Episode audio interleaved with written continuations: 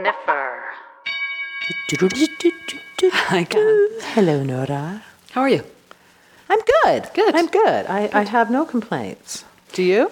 oh, don't get me started. I'm not going to complain anymore. Um, so this is just sort of an ebook update, actually. Uh, the New York Times uh, Bits blog was reporting on Jeff Bezos giving a little talk at a conference about the Kindle and the next gen Kindle and so on, which maybe one day, a million years from now, we'll actually have in Canada. Who knows? And he basically was alluding to what has been the writing on the wall for a while, which is that the main point of Amazon's strategy here is just to sell a lot of ebooks, and that if it happens to be on the Kindle, then fine.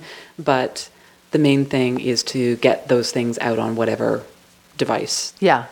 Is that the sort of thing, and I should know this and I don't, their ebooks, can they play on any kind of reader? Like they haven't standardized a reader, have they? For books? You need a Kindle app to read an Amazon ebook on an iPhone or an iPod Touch. Yeah. But there are competing formats. There's Stanza for the iPhone. Indigo has something called Short Covers, I think it's called. That's Yeah. another format. And then there's the Sony Reader.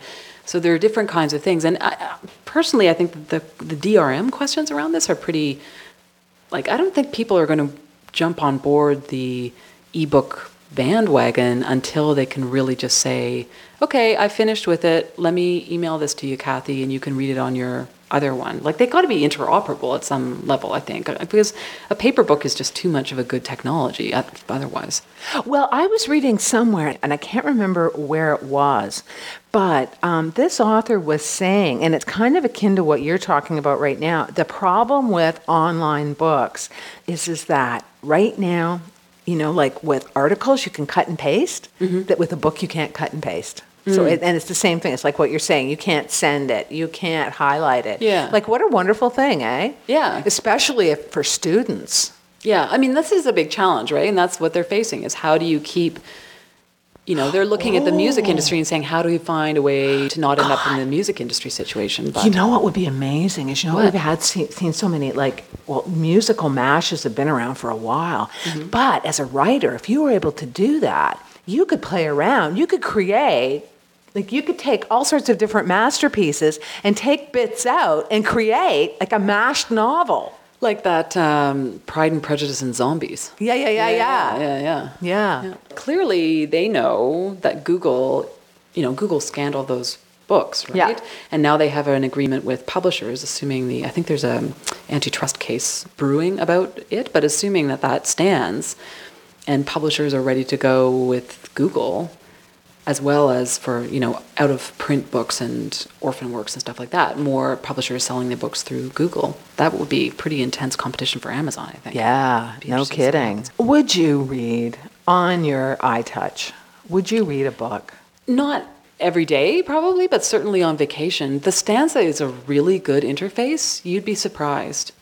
Now, I'm thinking about buying a new table. This fabulous new kitchen table. Mm. It's actually it's in the prototype stage, but it's going to be coming soon. And it's called the Electrolux Rendezvous. Now, imagine this. Everybody's in your kitchen. You have this table in front of you. It's kind of like Minority Report in a way. But you can and i don't know how it works because it says that what you can do is, is that it's all wired that like you can set a pot on the table so the pot will actually heat up mm-hmm. other parts you can be sitting there and you can be talking or else you can also you know um, you can juice up your ipod. It's, it's going to be completely wired. And then underneath there's going to be drawers where you can store things in.